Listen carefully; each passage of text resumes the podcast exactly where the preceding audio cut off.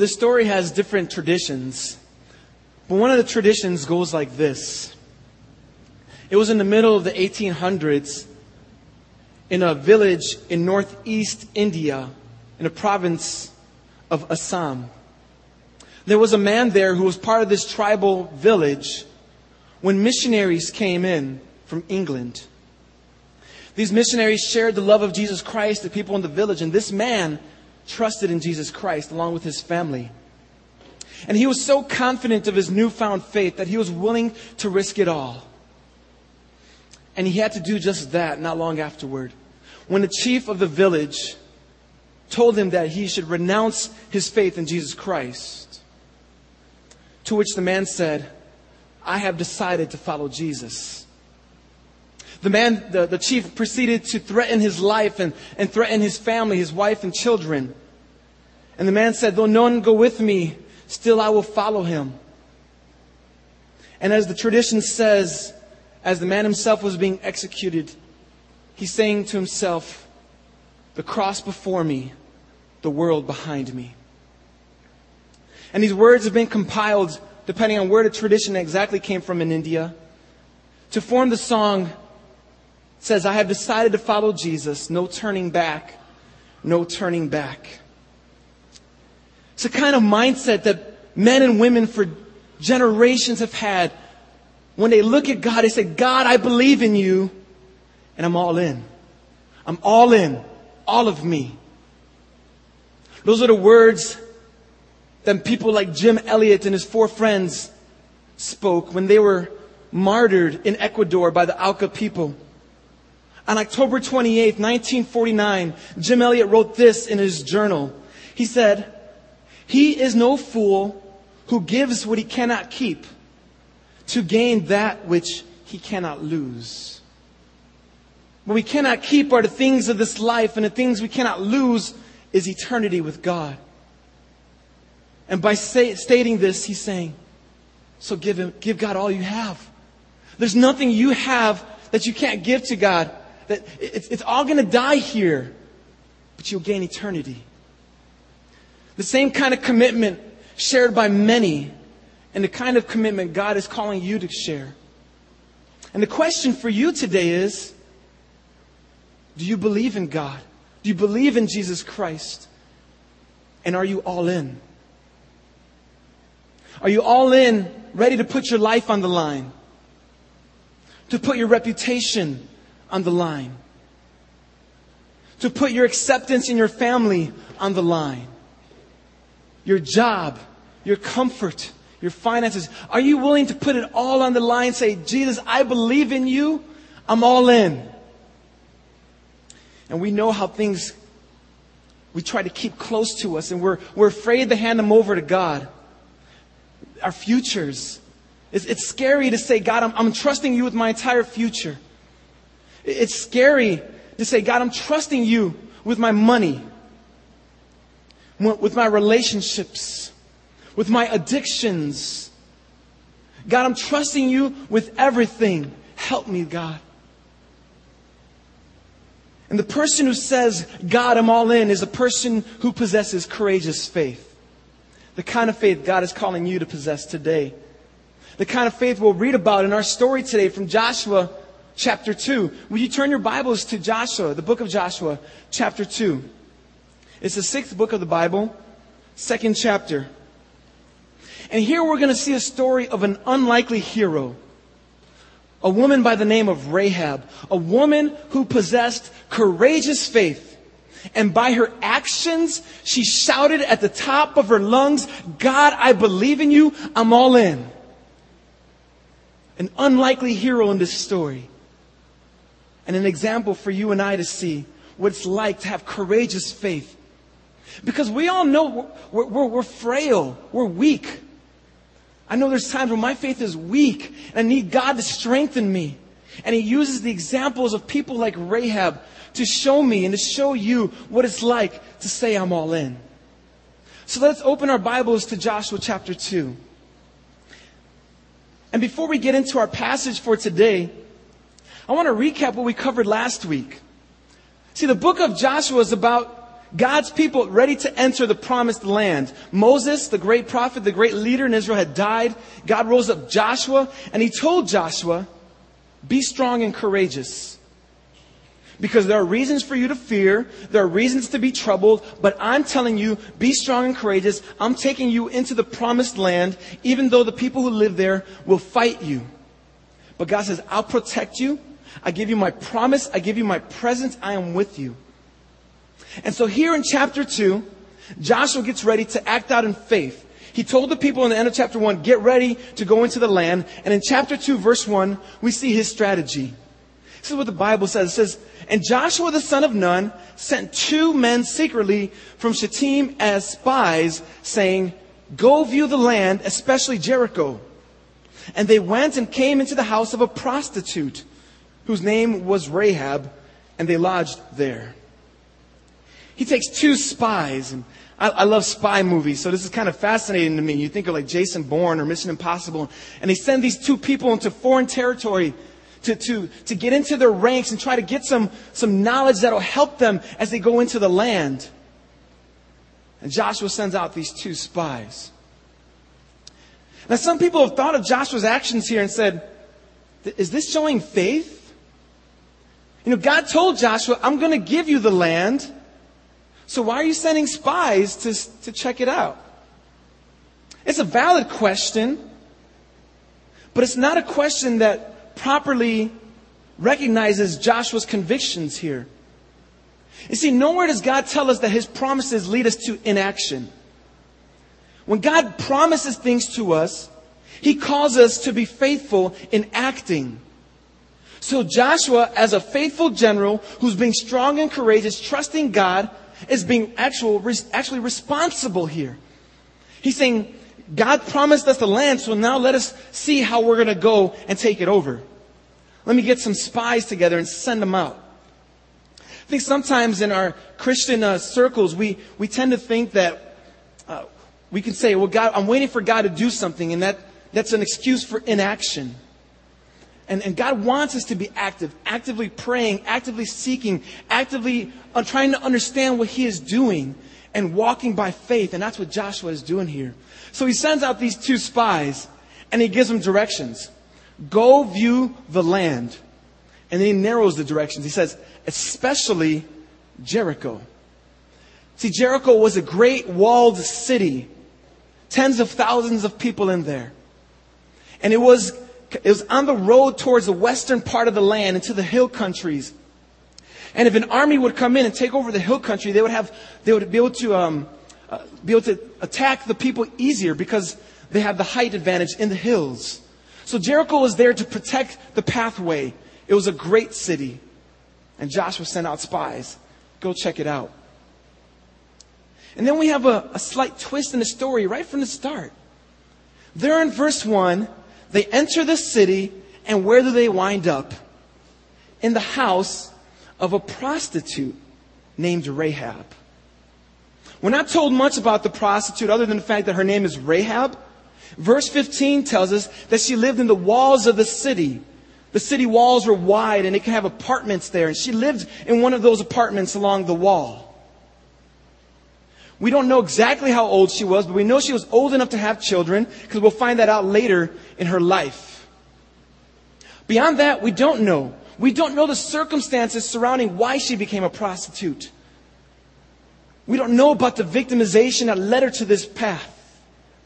We don't know if she's still practicing as a prostitute. Maybe that was a thing of the past, but now she had that name as a reputation. We don't know. We're not given those details. Because the, sto- the story is not about her prostitution, but as we'll see, it's about her faith.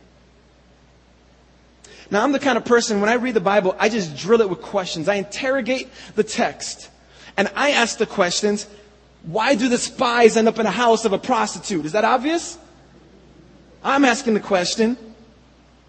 And we're not given a direct answer, but we are given some, some ideas here. Naturally, we think two men, a foreign city, a prostitute. Hmm. Well, the story tells us that they entered the house of the prostitute. Not that they entered the prostitute, as the Bible tends to say things when it implies sexual relations. It seems that the, the, the narrator here is trying to stress that nothing fishy was going on here. They came to her house. Why did they come to her house? Well, perhaps because she lived in a wall of the city. Perhaps as they entered the city, it was one of the places they saw first. Perhaps they thought it, it provides an easy escape route should we get found out. Perhaps they thought two men entering a prostitute's house, no one will think anything of it. They won't catch on to us. But what we know is this. There was probably one person in the entire city of Jericho. One person among tens of thousands who would have took them in her home and protected them. And God, in his providence, brought these men to that woman, Rahab, an unlikely hero, a prostitute. And what we see here is the plot and the tension of the story begins to thicken. In verse 2, look what the Bible says. And it was told to the king of Jericho, Behold, men of Israel came, uh, have come here tonight to search out the land. Then the king of Jericho sent to Rahab saying, Bring out the men. Now, I, I can't help but pause here. These are spies, and it appears that the moment you walked in, you were found out. Not so good as spies. I mean, really? Tonight, men enter the city, and they're from Israel. Could you have been a little more elusive? For whatever the reason was, they were found out seemingly instantly.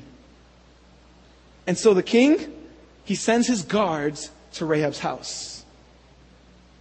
And the guards tell her, Behold, men of Israel have come here tonight to search out the land, and they tell her, Bring out the men who have come to you, who entered your house, for they have come to search out the land. Go get the men.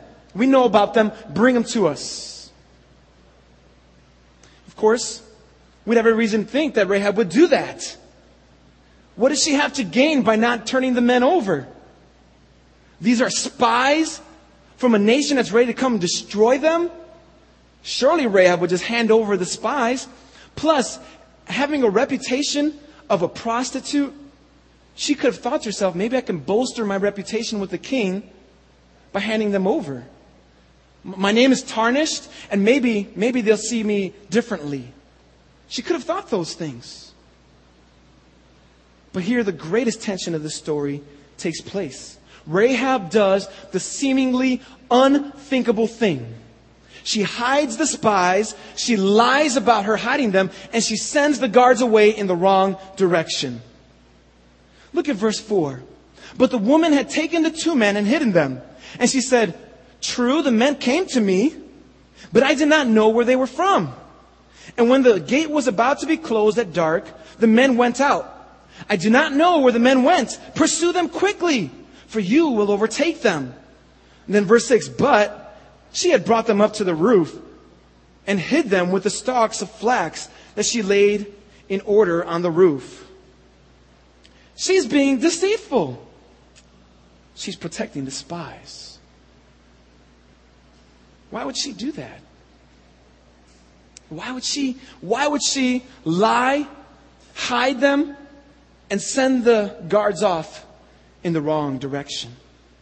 And I get thinking, what if the guards told Rahab, okay, we'll go pursue them, but let's look around your house first? What would have happened? But then again, why would the guards do that? You know, there's an ancient law code called the Law of Hammurabi. And it says that if a woman, if a prostitute is found harboring a felon in her house, then that is punishable by death. And that kind of law code was common in essence, it's treason. She's hiding spies who are coming to conquer the land. So of course the guards would think, there's no, re- no reason, no way the woman would do this. So in verse 7 we find out, so the men pursued after them on the way to the Jordan as far as the fords, and the gate was shut as soon as the pursuers had gone out. They believed her, and they left. And I bet you when that door closed, she took a big sigh of relief. Now, before we go on in the story, I, I wanted to address a looming moral question here. Was Rahab wrong to lie? Was it wrong for her to lie? Or is it ever acceptable to lie under life threatening and dangerous extreme circumstances? And truthfully, this is not an easy question to answer. And I've drawn help by different people for this, so these aren't all my own thoughts. But this week, these are some options that people have thought about when it comes to dishonesty. Because these are questions we're faced with. Question that some Germans were faced with in the Holocaust when they were hiding Jews. Were they wrong to say, no, we haven't seen any? Some say, well, we must choose the greater good in a circumstance. So in Rahab's situation, the, great, the, the, the greater good was to protect the spies than to tell the truth. Some people say, well, choose the lesser evil. So it's less evil to lie than it is to hand them over to death. And then some other people say it's never okay to lie. She should have told the truth and leave the results up to God. Not easy. This we do know. The Bible condemns lying. Ephesians 4:25 says, "Therefore, having put away falsehood, let each one of you speak the truth with his neighbor." Colossians 3:9 says, "Do not lie to one another, seeing that you have put off the old self with its practices." Proverbs 19:9 says, "A false witness will not go unpunished, and he who breathes out lies will perish." And there are scores of other passages in the Bible that tell us that to be dishonest is wrong. And then we have Rahab, who lied. And actually, in Exodus chapter 1, we have the story of, of midwives who lied. In Exodus 1, the Pharaoh had told these midwives to kill off the, the sons that were born to Jewish women. And these midwives, it says, because they feared God, chose to save the boys and tell the Pharaoh that the women had given birth before they showed up. Here, Rahab lies in order to protect the spies in Hebrews chapter 11, verse 31, is the hall of faith. Rahab shows up in there. And the writer to the Hebrews says, By faith, Rahab the prostitute did not perish with those who were disobedient because she had given a friendly welcome to the spies. So Rahab's actions wind her up in the hall of faith. So, some things we need to note here. Rahab is praised for her actions towards the spies and her actions toward the guards just it's not addressed. So her lying is never condemned, nor is it ever condoned. And so these things are clear. The Bible says we're not supposed to lie. The Bible never condones lying, and yet women of faith, people of faith, under extreme life threatening circumstances have chosen to avert evil by concealing truth. And this we find in the scriptures. It's not a yes or no answer, but it's saying what we see. And this is reason for pleading for God for wisdom. Rahab is said to be a woman of faith. And the DNA of her faith is about to be explained in this story. As we look to verse 8, we see this. She says, Before the men lay down asleep on the roof, the guards were gone, they had went out chasing them, the guys were on the roof hiding under the stalks. She comes up to them, and verse 9, and said to the men, I know that the Lord has given you the land, and that the fear of you has fallen upon us, and that all the inhabitants of the land melt away before you. That's a striking word, but they melt away. The same kind of word used when, when wax is melted under heat the hearts of the people of Jericho and of the land melted away. Now, the choice of words is extremely significant because in Deuteronomy chapter 1, when Israel sent out 12 spies into the land when Moses was still alive and they came back with a bad report, it says that their report caused the people of Israel's hearts to melt away. And now God was melting the enemy's heart. And then she explains why their hearts were melting away. Verse 10 For we have heard how the Lord dried up the water of the Red Sea before you when you came out of Egypt. We heard about him parting the Red Sea. And we heard what you did to the two kings of the Amorites who were beyond the Jordan, to Sihon and Og, whom you devoted to destruction. Verse 11 And as soon as we heard it, our hearts melted. Again, she says it. and there was no spirit left in any man because of you. For the Lord your God is God in the heavens above and on the earth beneath. And look at the way she tells this story here. She begins by stating and recognizing that God was going to give the land. And then she says how their hearts are melting away because of it. And that they had heard about God's power. And then she says, we heard about God's power and our hearts are melting away. And then she confesses God's power. And right in the middle of her story, she talks about how they had heard. They heard about God's might. All the people in the land of Jericho heard about the power of God. And only Rahab responds. Look what she says of God. In verse 11, for the Lord your God, He is God in the heavens above and on the earth beneath. Rahab heard about God. She believed in God. And then she acted upon her belief by hiding the spies. This is a woman with courageous faith who's saying, God, I heard of you.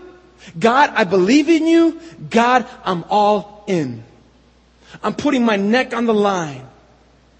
She's not saying, God, I, will try you out for a little while here.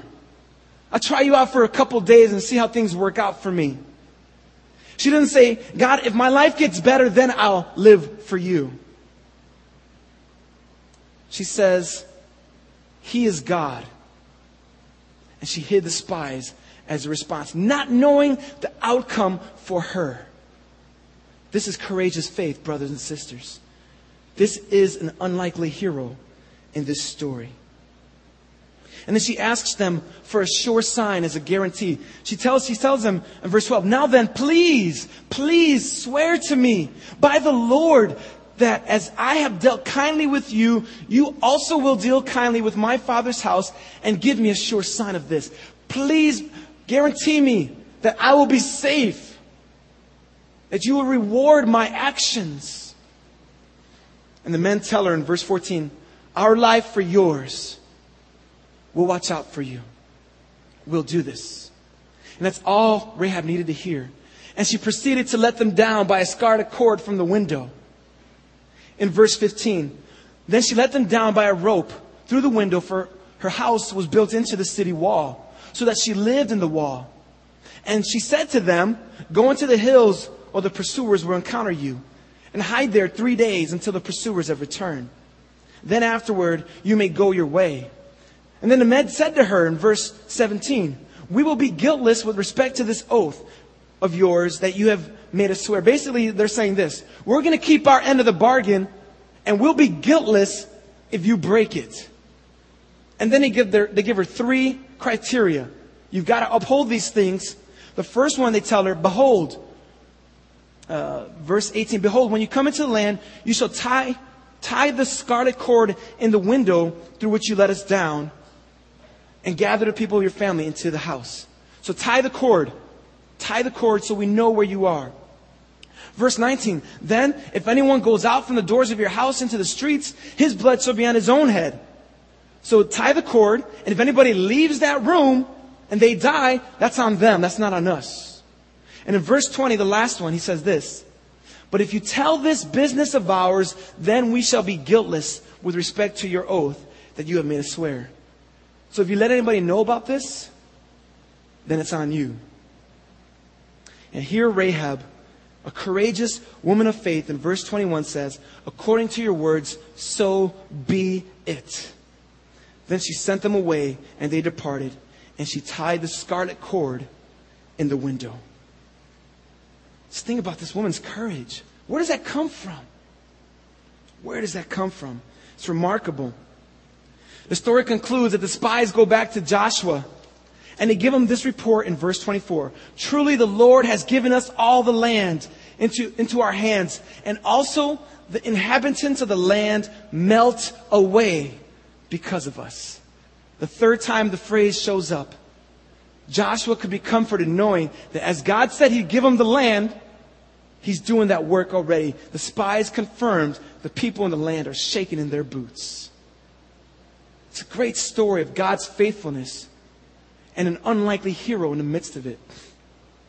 Now, as we look at Rahab and her courageous faith, I want us to go back through this now and see three things that her example teaches us. And there are three P's involved here. This story proves, it persuades, and it points. It proves, it persuades, and it points. The first thing this story of Rahab does, it proves to us that nobody is beyond the reach of God. Nobody is beyond God's saving grasp.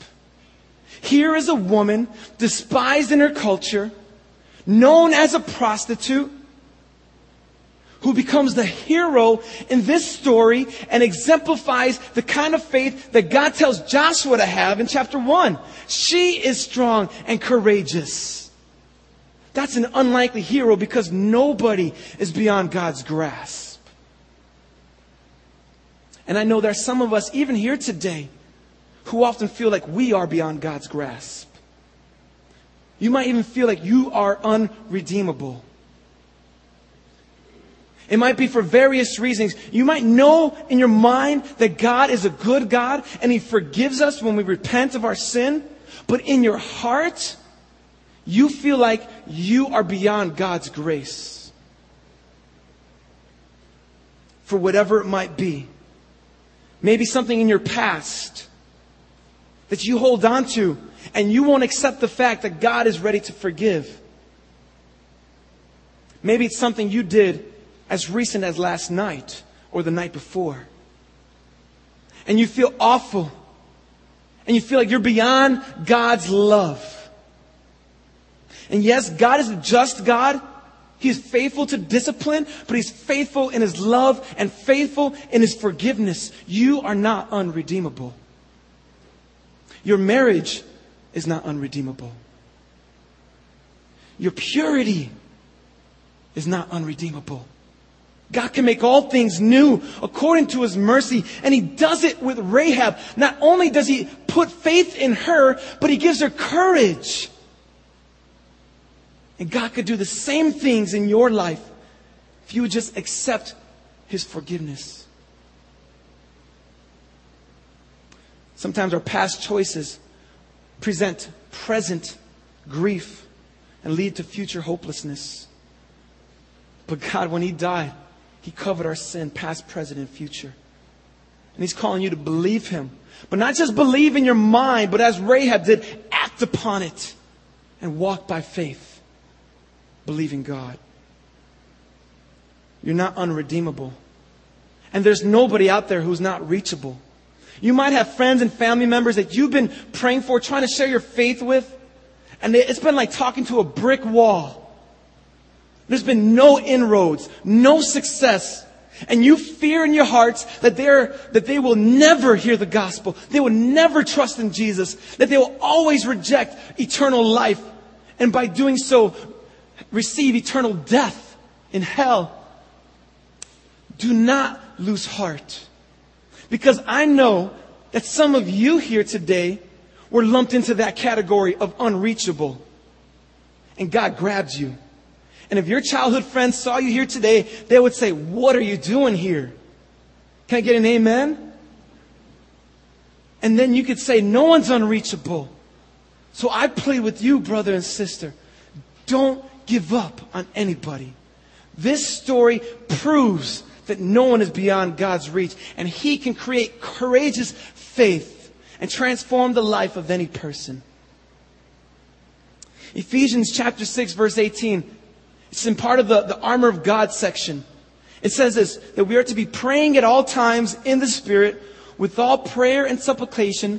To that end, keep alert with all perseverance. Don't give up in prayer. Persevere in prayer.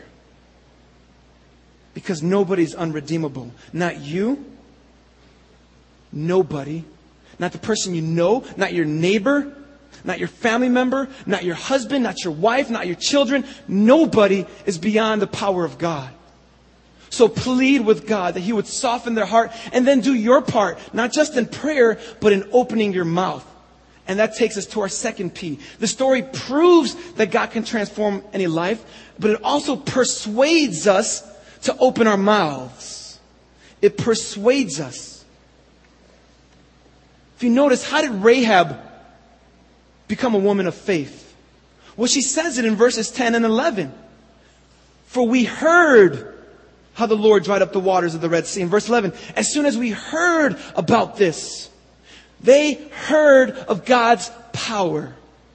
And then she believed in what she heard and believed in faith. God is calling you and I to make known His mighty works to people who don't know about Him. Because how will they come to Him unless they hear? And how will they hear unless you speak? Romans 10, 9 through 15 says, Because if you confess with your mouth that Jesus is Lord and believe in your heart that God raised him from the dead, you will be saved. For with the heart one believes and is justified, and with the mouth one confesses and is saved. For the scripture says, Everyone who believes in him will not be put to shame. For there's no distinction, again, there's nobody beyond God's grasp, between Jews and Greeks, for the same Lord is Lord of all, bestowing his riches on all who call on him. For everyone who calls on the name of the Lord will be saved. And then Paul writes this in Romans 10:14. How then will they call on him in whom they have not believed? And how are they to believe in him of whom they've never heard? And how are they to hear without someone preaching? And how are they to preach unless they are sent? As it is written, how beautiful are the feet of those who preach the good news. You got beautiful feet? Because God is sending you. How will people hear unless someone, how, is, how, they, uh, how will be preached unless someone's sent? Well, here by application, God is sending you. Because somebody told somebody who told somebody who told Rahab that God parted the Red Sea. That same somebody told Rahab how God defeated these other kings. And somebody's going to tell somebody about Jesus, and that somebody's got to be you. It's got to be you. Psalm 105 verses 1 through 5 says, Oh, give thanks to the Lord. Call upon his name. Make known his deeds among peoples. Sing to him. Sing praises to him. Tell of all his wondrous works. Tell of them. Glory in his holy name. Let the hearts of those who seek the Lord rejoice. Seek the Lord in his strength. Seek his presence continually. Remember the wondrous works that he has done. You've got to remember what God has done.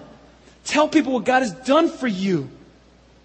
Open your mouth of how God has answered your prayers. I've heard of answered prayers from this body here. And it encourages me. Go tell somebody. Tell somebody about the God that you serve, how He's come through for you, how He's restored your marriage, how He put your sin into light in order to bring you under discipline and restore you back to fellowship with Him. Tell somebody. Tell someone of how God has sustained you during the desert times. Tell someone how even though you pleaded with God and, and the prayers weren't answered the way you wanted, but how he, he stood with you through the storm.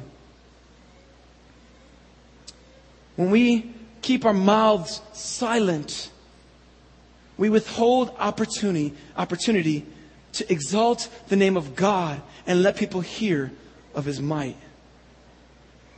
And sometimes we keep silent because we're afraid of being labeled a fanatic. But don't be afraid. There have been other Jesus freaks throughout the scriptures and history. Sometimes we're afraid that someone's going to ask us a question and you're not going to have an answer. And that's okay. It's okay to not have an answer. But what you do have an answer for is how God changed you. Tell someone. Sometimes our lives are so busy that we don't stop for a moment to talk to people. We don't, we don't sense the urgency that Rahab sensed. She knew destruction was coming. And that's the kind of urgency we need to carry. Jesus will return. God will execute judgment on the wicked. Feel that urgency. and don't keep silent. Sometimes we keep silent because we truly, deep down inside, we have a hard time reconciling God's goodness with our own life's experience. Sometimes we say, God, I know you're good, but I've prayed for this, for this, for this, for this, and for that. And I just, it hasn't happened. And sometimes those kinds of unanswered prayers create wounds in our hearts. And sometimes those wounds don't let us to see the bigger picture of God's faithfulness. That He's working in the midst of it, no matter how hard it would be. And sometimes it's, it's not easy to, sometimes we don't have answers to those questions. But what we do know is that in Jesus Christ, God has given us every spiritual riches, every blessing. He's promised His presence in our lives. He's sealed us with His Spirit. And though this life may be filled with agony, there is hope in glory. So this great story, it proves to us that no one's beyond God's reach. It persuades us to open our mouth. And the last thing it does, it points. It points us to Jesus. It points us to Jesus. It points us in two different ways by way of ancestry and by way of illustration. I love this. In Joshua chapter 6, we'll get to this a few weeks from now, they get into Jericho they do what God is calling them to do, and Rahab joins the Israelites. And it says that she is with us even to this day. So whenever this was written, Rahab was still among the Jews. And then in Ruth chapter 4, verse 1, you know, I'll go to Matthew 1 first, sorry.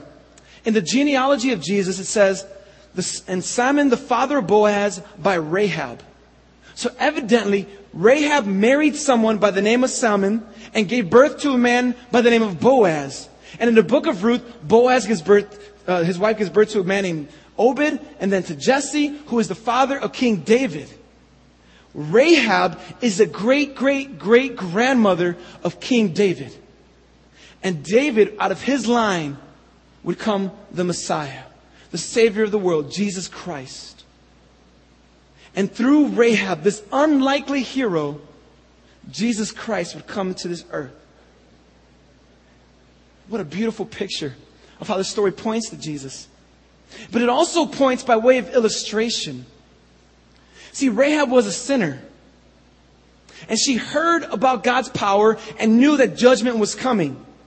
And she believed in God. And she would be delivered by taking refuge in the apartment that had the red rope on it. And by illustration, this is our plight as humanity. We are born in sin. And, and, we, and judgment is coming upon us because God is a righteous God. And yet God in His mercy has sent Jesus. And when we hear of Him and we believe in Him, we can take shelter in His red blood poured on our behalf. And this is how the story of Rahab's courageous point, uh, courageous faith points us to Jesus. And some, some of us, we, we need to go back to that. Do you have the hope of eternity? Do you know that you can be forgiven for everything, all the dirt, all the secrets you want to keep behind? God knows them. And He sent Jesus Christ to die on your behalf. And He's calling you, like Rahab, to believe in Him and turn from your sin and embrace Him. That's the good news that Jesus offers us. And Rahab made a choice. Her action screamed at the top of her lungs, saying, God, I'm all in. See, when God comes into our life, He gives us courageous faith. And courageous faith declares that we are sold out for the Lord. And are you ready to say, God, I'm all in? I'm all in living sold out for you. I'm all in cutting out the things in my life that are holding me back. Are you ready today to say, God, I'm all in, deciding to love people? I'm all in, opening my mouth, letting people hear the good news. I have decided to follow Jesus.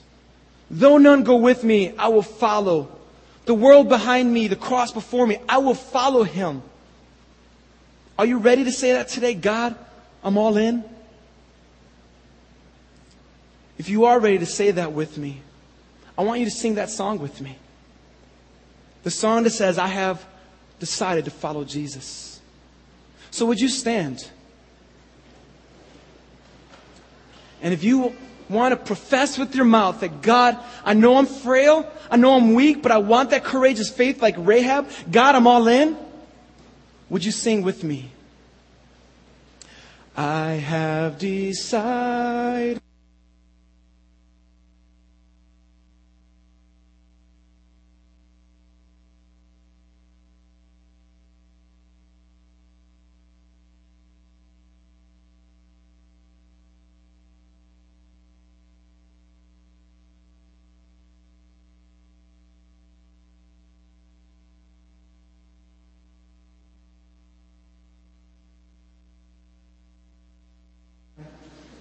Brother and sister, are you all in?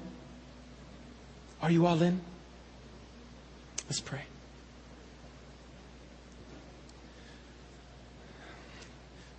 Dear Jesus, I thank you for Rahab. Oh God, I thank you for her. Lord, I know from the bottom of my heart, I confess I want to be like her. And I pray that we all would. Being men of women of faith who are courageous, God, believing you, God, willing to risk all for you. God, I pray there are any today here who, who are here at church today, and they come not knowing where to stand with you, Lord. They, they don't know if they are forgiven. They don't know if they are your children. I pray today, God, they would decide to follow Jesus and, and not turn back. If no one else goes with them, that they would still decide to follow. That they put the world behind them and put the cross before them. Where all hope is given, all forgiveness and life. Do this work, God, we pray. In Jesus' name, amen.